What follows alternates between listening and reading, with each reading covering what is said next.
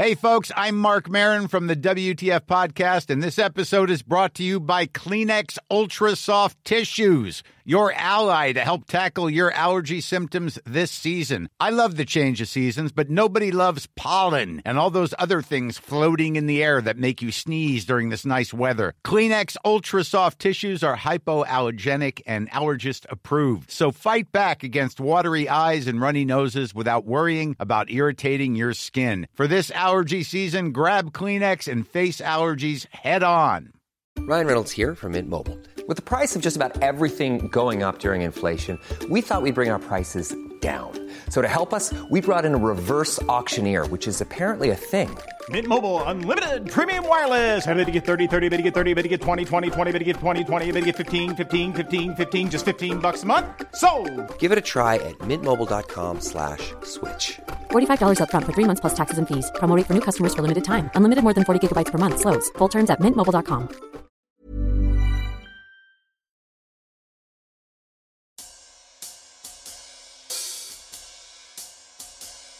Hey, Small Town fam, it's Yardley. How are you? Where are you? I hope you're all wonderfully well. We have a delightful episode for you today. I know, I don't think I've ever described one of our episodes quite like that before, but I can imagine our guest, Officer Patrick, talking about this case at a dinner party, and everyone happily continues eating because all the children in the story are safe, and there aren't any body parts strewn across multiple crime scenes. However, this is still a true crime podcast, so a crime is definitely committed, followed by an investigation, which ultimately leads Officer Patrick down a rabbit hole he never, ever saw coming. If you've been listening all season, you'll remember that Officer Patrick gave us another case a few weeks back called Without Warning, where a welfare check turns deadly. If that doesn't ring a bell, perhaps reminding you that Officer Patrick is a pilot will bring the aha, because in his last episode, he cheekily never let us forget it. We're so happy he's back with us this week for No Way.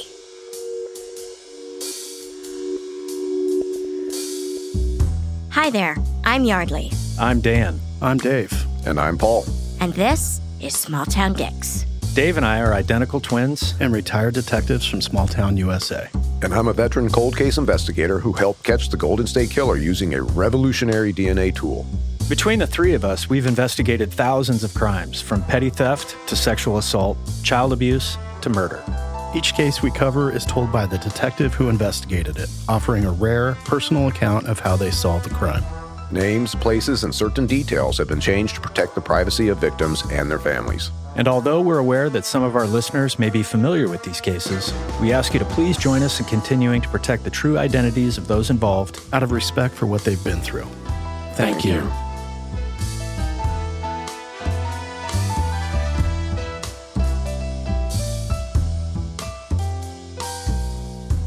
Today on Small Town Dicks, we have the usual suspects. We have Detective Dan. Hello there. Hello, you. We have Detective Dave. Good afternoon, Yardley. Good afternoon. I feel like they're always trying to do things to tell me to pipe down. And we have the one and only Paul Holes. Hey, hey.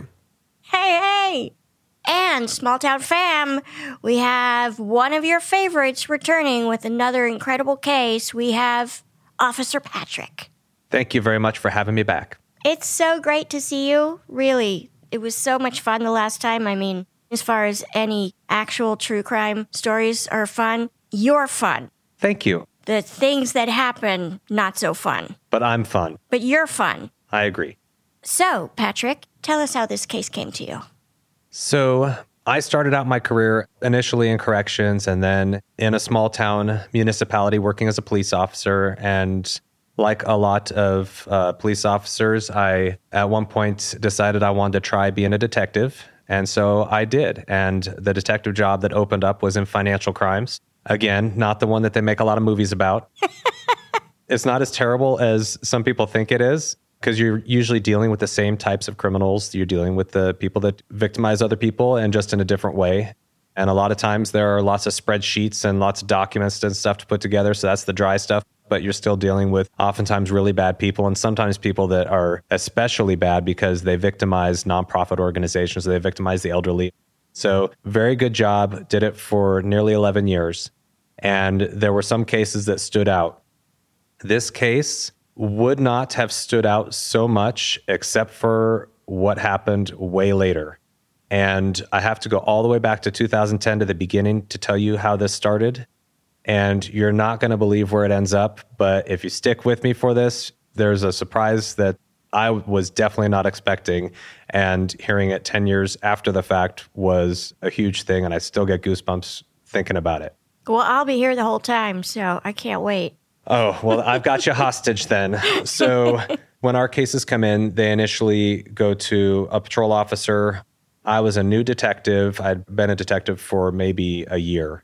And I had my own little office at the time, had my own little desk and computer, and I would get cases. The boss would either hand them to me or throw them on the desk, and I would look them over. And I got this one that had a bunch of documents attached to it, and it was just a theft. It was an employee embezzlement theft.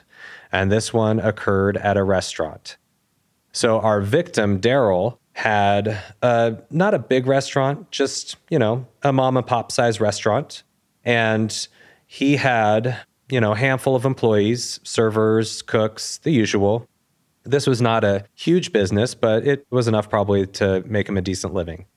Daryl reported to our little police department that a waitress that was working there named May, she would take the cash that she received for people's meals and she would pocket it. And he had installed video cameras. He had video of her taking the guest receipts, you know, the ones that she writes the order on. She submits it to the cook. The cook puts it under the heat lamp with the food. She takes the food. And then she's supposed to take that guest check and put it on the spike, you know, when it's done, when they pay. And she would take these things and stick them in her pocket. And when people paid with cash, she would keep the checks and she would keep the cash and basically never entered it into the cash register. And he started noticing that there were times when it seemed like he was really having short days, and he started realizing, wow, okay, there's some kind of theft happening. So he installed cameras inside his restaurant and he catches her doing it. And she's not really making any effort to hide it. She's just pretty blatantly taking the checks, putting the money in her pocket and taking home, you know, maybe a hundred, two hundred bucks a day. And how old is May? May at the time was probably mid-sixties. Oh. She was not a young lady by some standards. You know, as a family-owned business, she seemed like a nice employee to have. She did her job. She fit in well. And I remember talking to another employee there about her, and he liked her, couldn't believe she would be doing this, couldn't believe she would be stealing from her employer. It's just like, so it's just unfathomable. And Daryl, he ends up going back and backtracking what the cooks had cooked, and over months and a year, he had thousands and thousands of dollars that she had embezzled from his business. And so he reports it to us, and ultimately, I end up talking to her, bring her to the police department, have a conversation with her. She denies, denies, denies. She answered all of my questions with questions, made excuses for everything, never gave any clear indication that she was going to admit any kind of guilt. But it was not convincing. So I took this sixty-five-year-old lady to jail, and she was she was a tiny thing. Like, she's just a tiny lady. I'm taking her to jail, and the deputies are looking at me like, who'd she murder? Like, why why is this person here? I'm like, well, I have several counts of aggravated theft against May. And May wasn't her real name. Her real name was Saruta Baker. May is a common nickname in Thailand, which is where she was from. And so she worked at this restaurant, they loved her there, and she was stealing from it. And you're thinking, okay, well, whatever your age is, you don't get to steal from your employer, and especially thousands of dollars.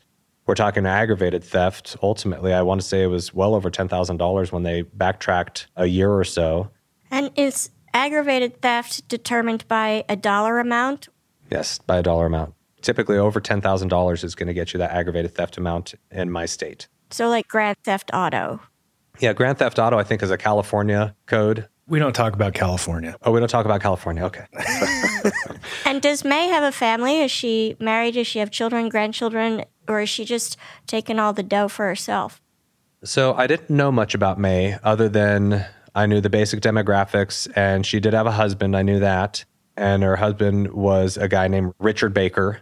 And so I knew that we have Saruta Baker and Richard Baker, and, you know, there's this couple in my town. And I knew that because I was going to have to do subpoenas for bank records. Because when the D A got this arrest, they're like, well, first of all, you took this sixty-five-year-old lady to jail, and so now we have to start doing some work. I'm like, cool, I'm a new detective. I didn't realize that what might have been better would be to stand down just a little bit, talk to the D As, get them involved. We do some subpoenas, and then we take people to jail. I was just a young guy. I was excited. Yeah, I got this big theft case, and, you know, it's huge. Hang on one second. Are you saying you forced the D A's hand because you took her to jail before consulting with them?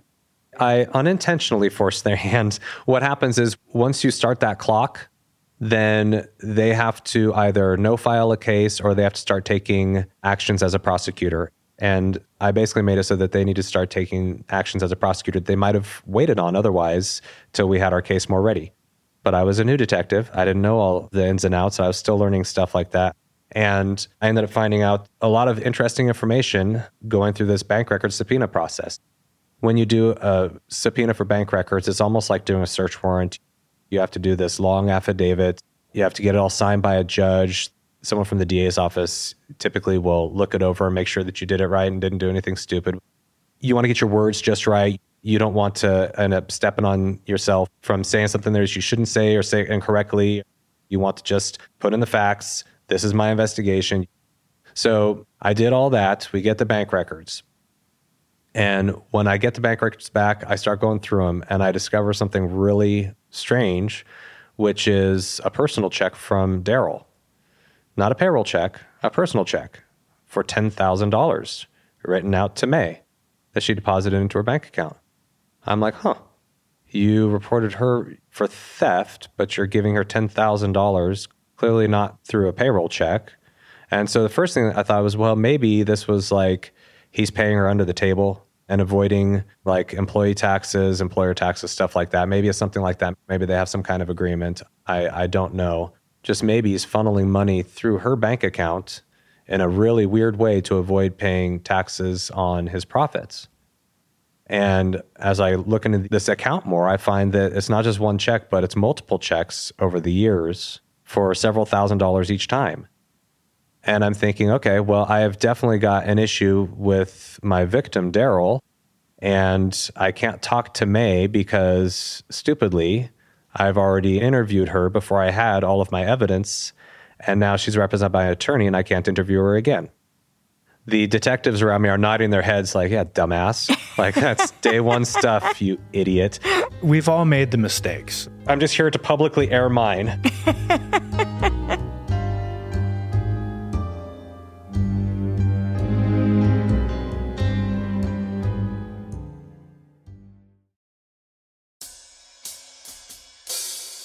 Hey, small town fam, it's Yardley. It's gonna be summer soon, so the potential for stinky pits is imminent. That's why I really love Lumi.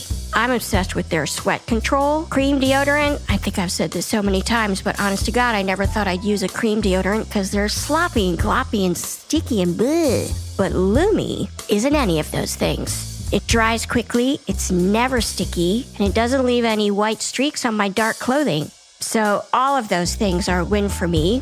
If you're not familiar with Lumi, let me tell you a few things. Six years ago, an O B G Y N invented her game-changing whole-body deodorant, and now it has over three hundred thousand five-star reviews from people like me. Lumi is baking soda-free, paraben-free, and pH-balanced, so it's safe for your pits and your bits, which means you can use it below the belt. They have a lovely variety of fresh, bright scents like clean tangerine, my favorite, lavender sage, or toasted coconut. And the secret to Lumi's success is it's formulated and powered by mandelic acid.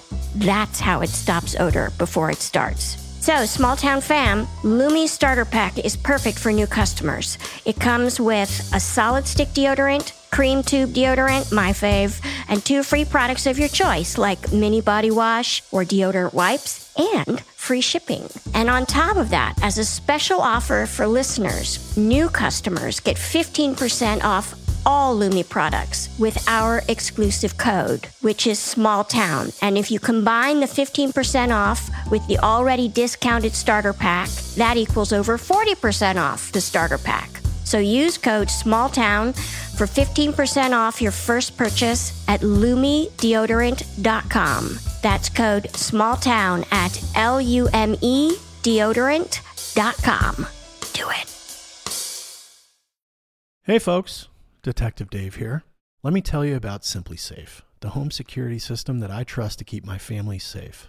I depend on SimpliSafe to provide me and my loved ones with three sixty degree coverage of my property and valuables.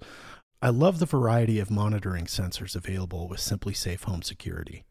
You get a glass break sensor, which in my experience is one of the most effective tools of detecting a break-in. In addition, SimpliSafe offers motion sensors, entry sensors, sirens, and flood and fire detection. With SimpliSafe Home Security, I have the flexibility to use keypads at multiple entries at my house. This option is especially important to me and my family. I can provide access to people I trust and limit having multiple keys outside of my control, all at the push of a button via the SimpliSafe app. It comes with a variety of cameras for indoors and outdoors. And best of all, SimpliSafe is backed by twenty-four seven professional monitoring for less than one dollar a day. It gives me peace of mind knowing I can leave the house, I can leave town, I can even leave the country, and I know my home is SimpliSafe. The mobile app integration makes it so easy to make sure everything's in place in real time. I check it every day when I'm away from home. SimpliSafe is the best. U S News and World Report named SimpliSafe Best Home Security Systems twenty twenty-four. And Newsweek ranked it Best Customer Service in Home Security. With SimpliSafe, there are no contracts, and if you're not happy with the service or the product, they have a sixty day money-back guarantee. SimpliSafe has given me and many of our listeners real peace of mind. We want you to have it too. Right now, get twenty percent off any new SimpliSafe system with Fast Protect monitoring at SimpliSafe.com slash smalltown. That's SimpliSafe.com slash smalltown. There's no safe like SimpliSafe. Hey, Small Town fam, it's Yardley. I want to talk about Prose. Prose is the custom hair and skin beauty brand where you get on their website, answer a bunch of questions about where you live and how old you are, and what kind of hair you have, what kind of hair you want to have. And then, from millions of possible formulas, they create a formula just for you. So I'm lucky, I have a lot of hair. Most days, my hair is the boss of me. So I need shampoo and conditioner that gets my hair to calm down a little bit. So I've been using Prose for a while, and one of my favorite things about it is you can choose your scent. They have a review and refine tool, which learns from my feedback and then adjusts the formula. Also, Prose is a certified B Corp. It's cruelty-free, and it's the first and only carbon-neutral custom beauty brand. So it's not only better for you, it's better for the planet. So, Small Town fam, Prose is so confident that you'll bring out your best hair and skin that they're offering an exclusive trial of fifty percent off your first subscription order at prose.com slash town. That's right, you get your free consultation and then fifty percent off at prose.com slash town. That's P R O S E dot com slash town. Do it.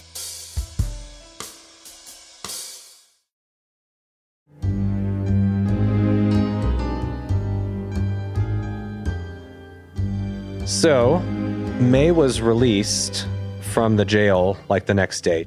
Our jail has a tendency to not keep people very long to begin with, and this wasn't one they were going to hold on to pre-trial. At this point, I'm like, I know I have some issues with my victim, and I got to figure out what they are. So I call Daryl, and I record the phone call, and I say, hey, this is Detective Pat, and I'm calling about your case, and You know, we uh, did a subpoena for bank records, for May's bank records, and I want to talk to you about it. And he's like, oh, okay. And I was like, so in May's bank account, I'm seeing deposits of pretty large checks written by you to May, and they don't look like payroll checks. They look like personal checks. Can you tell me about those? Daryl's response was silence. And then, I'm going to have to call you back. I'm not, I can't talk about that right now. And I said, oh, okay. Well, is there a time when, when I can call back? I, like, are you safe to talk about this? What's, what's going on? He's like, I can't talk about it right now. Um, I, I will talk to you about this later. And I was like, oh, okay. And I'm wondering if maybe the missus is in the room and he doesn't want to say what's going on. Something is afoot here. And I swear, less than five minutes later, phone rings and it's an attorney saying, I represent Daryl and you are not allowed to ask him any more questions. Now, I asked the attorney, I was like, well, can I ask you a couple questions? Sure. Do you know what these checks are about? No. And if I did, I wouldn't be able to tell you anything about them, obviously. It's like, okay. Well, I'm looking at this case against May that Daryl filed at the police department. Are you familiar with the case? Attorney says, yeah, I've got a little bit of familiarity with it just in the last few minutes that I talked to Daryl. Like, seriously, less than five minutes. It was so quick. It was so quick. I said, okay, well, this is going to really compromise our case against May, the fact that Daryl won't even talk. And attorney says, yeah, that's not my problem. My client has said all he's going to say, and you are not allowed to ask him any more questions. I was hoping that they would give me something a little bit more, like some kind of indication, and nothing. So I talked to the D A, and at this point, I have already put in a lot of hours into going through documents, stacking all this stuff together, spreadsheets, all the usual financial crimes beauty that you put into a case to put on a silver platter and take to the D A. And the D As do not like financial crimes cases that much, if they're being honest. Most of them don't, because it's a lot of work. It's a lot of documents to go through. And so we would really try and dress them up. We would do case books that were just really nice and pretty. We would do everything we could to try and make it more attractive. And sometimes you had great success. Some of the D As were just like, oh my gosh, please don't ever bring me another one of these. This particular D A was sharp and she was following. And then she said, yeah, you're not going to be able to go anywhere else with this case. We're done. And I said, okay, well, that kind of sucks. She said, yeah, if our victim can't testify, how do we have a case? Our victim is not going to testify because he's going to be incriminating himself on whatever bad things he was doing. Like, what do you think he was doing? And I said, well, I mean, first thing that comes to mind is tax evasion. Yeah, there's something more going on. You know, this this idea that Daryl is, you've got restaurant proceeds that he is now trying to launder through an employee. If he's just trying to circumvent taxes, then there's going to be that money coming back to him at some point in some manner. Exactly. So we surmise that it must be some kind of tax evasion.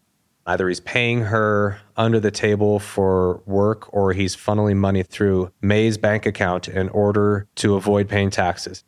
Now, it would be a terrible way to do it, because obviously if there were an audit, they'd see these large checks going to an employee, and it's pretty easy to follow that money. I was a new financial crimes detective. I knew how to follow that money. So it didn't seem like a real good way to do it. But as we oftentimes find out, criminals are not what? We don't catch the smart ones. Yeah, we don't catch the smart ones. Well, think about this. If Daryl's doing something under the table with May, that's criminal. And now he's reporting this aggravated theft about May, and he's the victim. He's just pulled attention onto whatever criminal activity he's doing. So he is definitely not the sharpest knife in the drawer. Exactly. Seriously, did he not think that you were going to subpoena May's bank records or even his? He did not. I'm speculating, but I'm guessing he had no idea I was going to go to that extent. Wow. He had no idea what kind of financial crimes nerd he was dealing with. I mean, now he's putting jeopardy on May by reporting this aggravated theft, and I would expect May to go, well, guess what he's doing, right? You would expect that. Looking back, I am so surprised that she did not just say, hey, I'll make a deal, or hey, let me throw him under the bus, something to that effect, but she didn't. So I don't know if there was some kind of honor code there. I really don't know. I just know that somebody was bluffing, and the bluff was called. And both of them end up kind of in the hot seat. Did Daryl's lawyer ever share more info with you on why Daryl stopped talking? I ended up later talking to Daryl's attorney and saying, if you can just answer this, I won't turn him into the I R S. was this a tax evasion thing? Is that what's going on? And we ended up finding out that Daryl was trying to basically avoid paying taxes, although I don't know exactly the means or exactly why or exactly how that was expected to be successful. Not a smart way to do it, but that was the whole idea. And I did not report him to the I R S. I heard a rumor that someone else did, and it was not me. I am a man of my word, and I did not report him. Fair. Patrick ain't no snitch. I ain't no snitch. Oh my gosh. So this case was something that we joked about in the office, as much as financial crimes detectives can joke. That's our bread and butter kind of joke. Like, this is a funny joke to us. We talk about cases like that. And it was joke for a few years. Other people retire. It kind of fades away into history. And I don't think about it for many, many years. And I'm going to tell you a brief other story. And if you stick with me for this, this will make sense. So I have two sisters. And about you know, five years ago now, I suppose, they did D N A checks on our family. One of them being Ancestry, the other one being twenty-three and me. So they did these D N A tests. Well, when they did this first one, this guy shows up that says you share, you know, twenty-three percent of your D N A, which makes them your half-sibling. They're like, well, I don't recognize that name. I don't recognize that person. And there's a way to make it known that you guys know about each other and to make your names known. So they do that. They end up reaching out to him, and he says, you know, something to the effect of, hey, it looks like we share this amount of D N A and that we're half siblings. Haha, that's kind of weird. Do you know who your real dad is? And my sister says, yeah, I know who my real dad is for sure. Do you? Yeah, absolutely. Oh, okay. Well, this is weird. It sure is. Well, this has been fun. So see you later. What? A few months later, he gets back in touch with my sister and says, hey, I think I have this figured out. And in that time period, he had talked to a sibling that he grew up with and finds out from this sibling, his sister did the D N A testing, and then she finds out, you and I, brother, are only half siblings. Oh, shit. Yes. And so this was a big issue in their family. And the new half-brother is saying this to your sister who reached out to him in the first place. Correct. He came back and he said, listen, this is the big deal for us. I think probably my parents were not able to conceive, and they probably did some kind of fertility treatment. I highly doubt this is what they anticipated, but it makes sense now. They ended up sharing pictures, and you can see the family resemblance. They took a picture of my dad, and we look like we're alike. So yeah, I mean, this kind of solves that. It was a pretty big deal to his family, and it was a pretty big deal to our family. For a little while, we didn't really talk about it much. It was just kind of like this, ooh, this is out there and we're not really sure what this means. So, Patrick, are you saying then that your father was also the father of this now newfound half-sibling from, say, Ancestry? You guys had the same father? Yes. So is the half-brother that your sister found, who's only half related to his sister that he grew up with? Yeah, so he had this half-sister growing up that he thought was his full sister. He had his parents that he thought were his full-blooded parents. And as it turns out, his father that he grew up with was not his biological father. Although they were close, there was never any lack of love. Like, this was a real family. I think that's part of why it probably hit him so hard. So I hadn't done any of this testing. I was just hearing about these things. After this happens, a few months go by, and then there's another D N A hit on a woman this time. And it says you share about a quarter of your D N A. So my sister reaches out to her, hey, looks like we share this amount of D N A. You know, do you know who your real parents are? Or you adopted anything? No, I know who my real parents are. Do you? And my sister says, yeah, I do. I know who my real parents are. Oh, okay. Well, that's weird. Yeah, that's weird. All right. So same story as before. Same story as before. So my sister didn't necessarily let on right away that she knew about this potential, because it's kind of a delicate thing. And my sister got an email back a few minutes later from this new half-sibling saying, hey, I think I have it figured out. I think my parents were unable to conceive, and I think that they probably sought fertility treatments, and I think that's probably what happened.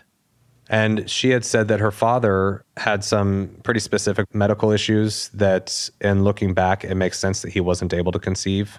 your new half-sister is saying this. Yeah, so that's probably what happened. And both of these two siblings that I've mentioned are from California. At the time, there was a clinic in Southern California that was pretty disreputable, where they advertised a type of fertility treatment that they were doing, but what they were doing is they were taking donations and then impregnating women with that. Their research was not real sound. There are other podcasts and things about this that people can look into, but it sounds like that's what this was all a result of.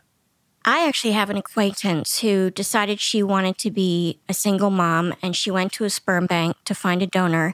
And she told me that in order to select your guy, you basically go through this phone book of candidates where they only have pictures of the donors as really young children. That's all you can see, along with obviously all the other relevant information like their education, sports, whatever they like to play.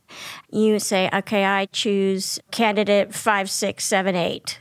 But you're saying that this clinic was like, sure, no problem. We'll get you five, six, seven, eight, and then just inserted any old sperm.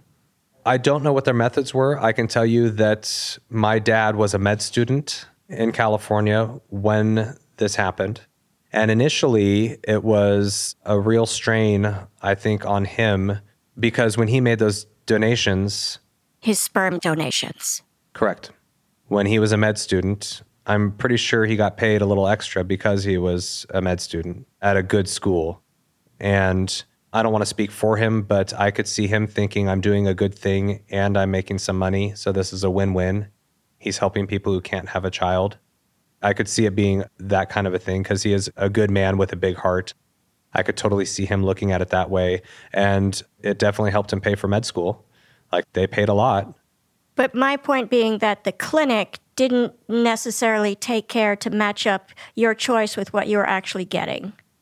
My understanding is they mixed healthy sperm with the quote-unquote desired specimen from the biological parent that they wanted, and they mixed healthy sperm with that to try and encourage the unhealthy ones to swim faster and do better. And that was the limit of their science at the time. Competition. Competition. From what I understand, I'm not a scientist, I'm not a doctor, just a dumb cop. We just happen to have one as a co-host. Have you ever heard of, I'm going to mix the healthy sperm with the not-so-healthy sperm, and that's going to make the not-so-healthy sperm inspired and swim faster and harder? Yeah, I remember reading articles about that way back in the day. I have no expertise on the fertility side when it comes to the techniques that they're using. You know, my expertise is in the identification of sperm. Right. Maybe I shouldn't be so proud of that. I don't know.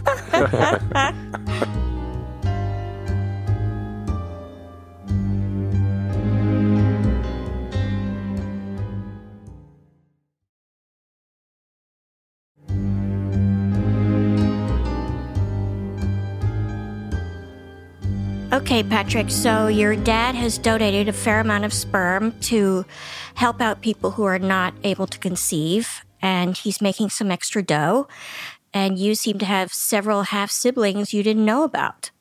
That's pretty darn accurate. The new half-sister invited me and my two sisters out to a beach house. They went up the West Coast to near where we all live, and we all drove out and met her and her family, and it was amazing. Because it's like, we are family. Like, we met her and it's like an instant family connection. And we all agreed that she was our favorite sibling immediately. Just a super nice lady, great family, great husband, great kids. And her in-laws were there. And there was just like this wonderful group of people that just welcomed us into their family vacation like we were family. And we immediately felt like family. It was a little magical. I'll have to say, it's just a little magical. It was like, well, okay, something really good came out of all this, and that we have this new family member who we really like. After this is all kind of out in the open and we're all kind of acknowledging it, it's kind of cool. Several months go by, and if you've already guessed that there's another sibling, you're right. You get the prize because there's another guy that comes forward and emails my sister, says, hey, look at this. We share a quarter of the same D N A. Do you know who your real parents are? Yeah, yeah, I do. Do you? Yeah, yeah, I know who my real parents are. Okay. And then kind of go their separate ways. And then a little while later, he comes back, hey, I think I have this figured out. And his story, new guy is Rick, Rick Baker.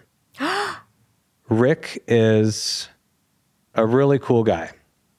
And I look at the picture of Rick and I'm like, this guy and I are related. Like, we are absolutely related. There's no doubt. Like, he looks a lot like me and he looks a lot like my dad. And okay, we're biologically related. We end up having this family Zoom call. So this is twenty twenty and we're having this Zoom meeting with new guy, new guy Rick, a few of the other siblings and my dad to, I guess, get to know the new guy and have him get to know us. So we're all joking around for a little while, probably fifteen minutes go by and I say, hey, new guy, tell us about yourself. Where'd you grow up? Rick said, well, like the other new siblings and like your dad, I grew up in Southern California and, you know, spent a good portion of my childhood there. Grew up with my parents and my brother, who I guess is my half-brother. And, you know, at one point there was some strain in my parents' marriage and my mom took me and my brother and moved us to uh, Austin, Texas. And we didn't know really what was going to happen with the two of them, but we always expected that our dad was going to send for us. And and he didn't send for us. And ended up being kind of a sad thing, but he didn't say anything negative about his parents, but he said there was something where he said, I guess it made sense that they couldn't conceive. And he's like, and looking at you guys, I mean, clearly we're biologically related. I mean, we all kind of fit in. And we asked Rick to tell us more about his upbringing. And he said, well, eventually, you know, my parents did get divorced. And my dad married this lady from Thailand. I mean, she was kind of unique. Her name was May. No. Right when he says this, there's like this thing in the back of my mind that starts to tickle. I get like a little bit of goosebumps. And I'm like, wait, wait, wait, wait, wait. Hold on a second. Your stepmom's name was May Baker? And he said, yeah. And everybody's looking at me like, so? What's the matter with you? And I said, but that's not a real name, is it? He's looking at me like, what? And I said, that's like a popular nickname, right? In Thailand? She's from Thailand, right? He said, yeah, yeah, how'd you know that? I was like, what was her real name? Oh, no. And he goes, Saruta. I said, Saruta May Baker? He goes, yeah.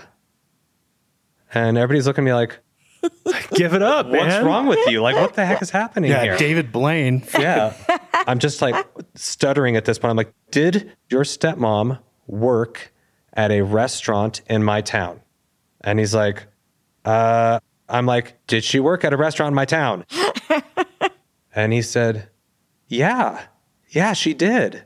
And I said, bro, I arrested your stepmom ten years ago. Oh, my God. And I put her in jail. In the Zoom call, everybody's just looking at me like, what in the actual F is wrong with you? Like, are you serious right now? Rick is looking at me and I'm looking at Rick. You know how when you're in a Zoom call and you can tell who's looking at who sometimes? Rick and I were looking right at each other like, what the fuck just happened? How is this even possible? What are the chances of this? Like, we're reading each other's minds like, does, is this really true? So there's some stuttering and the siblings are like, wow, that's quite a coincidence. Oh, okay. And then I'm, I'm like, no, no, no. Did May tell you about going to jail? And Rick said, I remember that. I remember her saying she needed an attorney, that she was in trouble at work. And I'm like, I cannot believe the chances of this. We are thousands of miles away, six degrees of separation, I guess. What on earth are the chances that I arrested my half-brother's stepmother ten years before we knew each other existed? That's insane.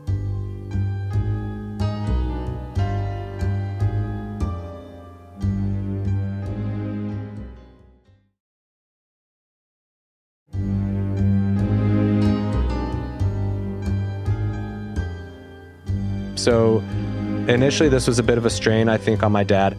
D N A technology wasn't a thing back then. I mean, this was in the early seventies. I think at first it was, you know, a bit of a shock to the system knowing that this is something that was supposed to be anonymous back in the day, and it should have been. For everyone's sake, it was all supposed to be anonymous, and now it's not because of D N A testing, D N A technology. And the parents at the time all had intentions of probably not having their children ever find out about this. And for good reason, because like what good can come of it? I mean, you could find out that you arrested your half-brother's stepmom. But my dad, he's reached out to all of them. He's met them, and he's certainly open to having, you know, a relationship of sorts, whatever they want, he's willing to give. That's amazing. Yeah. He's a great guy.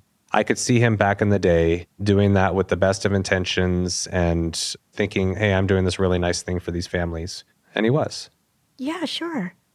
I don't think anybody who ever donated in such a clinic back in the day ever had the inkling that they would find out who their biological offspring were based on their donations. Right. You know, without twenty-three and me and Ancestry dot com and services like that, you would never think twice. It wasn't even a thought. Yeah. And I would imagine that, like, when you make a donation to a sperm bank, essentially, that you can check a box and say, I don't want to know. But the wild card here is twenty-three and me and Ancestry dot com, that there's no box to check. Like, the fertility clinic doesn't check with twenty-three and me and Ancestry dot com and say, hey, is it okay? Yeah. It's completely separate. And here's the other thing. Even if you don't submit your D N A to twenty-three and me or to Ancestry dot com, if a sibling does, you are going to find out about relatives, and they are going to find out potentially about you, whether you wanted to have that anonymity or not. When you think about the genealogy databases, it's just a percentage of the population that have uploaded their D N A. So if you've got three new half-siblings, generally it's about ten percent of the population have had their D N A put in the database. There's probably a fair number out there that have not pursued the genealogy testing. I have thought about that, and I've thought, what relatives of theirs have I arrested? Yeah. Have I arrested them myself? Not realize how much we look alike. So what's the statute of limitations on aggravated theft in your state? Three years. Oh, oh okay. Boo. Okay, so Rick's stepmom is uh, free and clear then, huh? May is way in the clear, and Rick did not want to talk to her about it. He did not want to open that wound, and she's even older now. So Rick did not want to talk to May about that or even talk about the connection. Rick did not want to upset May by bringing that up. He knows what that's going to do. Yeah. And from talking to him, Rick has a lot of fondness for May. He doesn't have anything bad to say about her. He wouldn't have guessed that this would be the case. And when I talked to him later about talking about it on this show, Rick said, you know, I really hope that you find out that there was like a good reason for why she did what she did, because it just doesn't seem like something she would do. Like skim the money from the customer checks and stuff. Yeah. So I did tell him, well, in researching, I did go back and look at more of this, and this was what was going on behind the scenes with her employer, Daryl. So May was potentially being used to launder money, and perhaps to her, it felt like the right thing to do was to build up her own funds to have something to fall back on, because obviously that's not sustainable. It's untenable. I wish that I'd been able to hear exactly why they had that arrangement, but I don't think I'll ever get to know that. But May never faced trial. Nope. It just all went away because Daryl didn't want to give you a statement. Correct. He was not able to answer it. Is Rick's father still married to May? Rick's biological father is my father. So his father growing up has unfortunately passed away. And nothing to indicate that he had any idea what was going on. In fact, I don't think I ever met him. I just knew that they had the same name. So you never met Rick's dad, the dad he thought was his dad? Correct. Yeah, I never met Rick Senior Have you met all your other half-siblings? The first guy, we hadn't gotten to know him because it had just affected him in such a different way. I have since met him in person and love the guy. Like immediately when we met, it's like, uh, we're brothers. Just such a nice guy. And our minds think alike in so many ways. It was just so weird. Dan and Dave, you guys are identical twins, so I'm sure you guys can relate how much you think alike. I know what he's thinking right now, and it's dark. It feels dark from over here. We finish each other's sentences. I mean, obviously, when you are siblings with someone, there's a bond there that I think goes beyond explanation. I totally agree. And I think some siblings have more of a bond, more like alike. And maybe it is how much D N A you share. Like one of the sisters that I grew up with, knowing that was my sister, and this new sister, they shared more D N A than my two sisters that grew up with each other did. How is that? They were also half-siblings. So my dad was married once and had two kids. Then he married again and had me and my sister. And that was all that we knew about, was us four siblings. And we all kind of grew up together. And so getting new siblings added, to me at first, I was like, this is awesome. This is cool. You know, maybe I'll like these ones more. And I did. My siblings are going to hate me for that one, but it's a, it's a little jab. If they're being honest, they're happier now too. So earlier you mentioned that among the detectives that you worked with, this was kind of a running joke, but that you had detectives retire or move to different assignments. So that joke eventually kind of died a little bit, right? Right. Was anybody around when all of this D N A stuff happened and you were on the Zoom call with Rick talking about May? Did you go back into the office one day and say, you will not believe? Do you remember that case we used to joke about? Did you have a moment like that? I had a moment. All of them, except one, had left police work, either through retirement or going to a different line of work. But we still had our old financial crimes group message. And every now and then it would light up with some memories. And I was like, I got one for you guys. Check this out. And it was, again, met with the, are you kidding me? Like, are you serious? That's actually legit? Like, that really happened? Yeah, yeah, that actually happened. There's D N A to prove it. It was a strange case in two thousand ten. I had a corrupt reporting party from the beginning. Who was Daryl? Correct. And then it was a strange resurfacing of that case in two thousand twenty. two thousand twenty was weird enough. That was the weirdest year of my life, and this may be the topper of all of it. And so it was a fun lesson to learn as a new guy, and a frustrating thing to put so many hours into a case and to have it reach such a strange conclusion. I had no idea at the time, ten years later, I was going to find out that there's a family connection to this lady that I put in jail. You know, if this was a movie, nobody would believe it. Patrick, that was great. I think it's so lovely when we usually talk about so many dark situations and the absolute worst that people will do to each other, to have a story like this that has a great unexpected twist and nobody actually died. So thank you for that. Absolutely. Thank you. I actually was thinking the same thing. You know, sort of like, this was a fun story to learn. And there was some good that really came out of this new family that Pat has found out about. Yeah, I love it. Yeah, I have these new siblings that I didn't know about. They're all great. None of them are criminals, so that's nice. They're just good people. Like, I would invite any of them over to come to my house, and they're just all good people. They're nice people. They're better than the rest of us. We all agree. Us, us that grew up together, we're like, we like them more. You guys are the shady part of the family tree? Absolutely. Some of us more than others. Amazing. Thank you so much. Yes, thank you. Thank you. You're very welcome. Small Town Dicks is produced by Gary Scott and me, Yardley Smith, and co-produced by Detectives Dan and Dave. Our production manager is Logan Heftel, our senior editor is Soren Bajan, and our editor is Christina Bracamontes. Our associate producers are Aaron Gaynor and the real Nick Smitty. Our social media is run by the one and only Monica Scott. Our music is composed by John Forrest, and our books are cooked and cats wrangled by Ben Cornwell. If you like what you hear and want to stay up to date with the show, visit us on our website at small town dicks dot com. Small Town Dicks would like to thank SpeechDocs for providing transcripts of this podcast. You can find these transcripts on our episode page at small town dicks dot com. And for more information about SpeechDocs and their service, please go to speech docs dot com. And join the Small Town fam by following us on Facebook, Instagram, and Twitter at, at Small Town Dicks. We love hearing from you.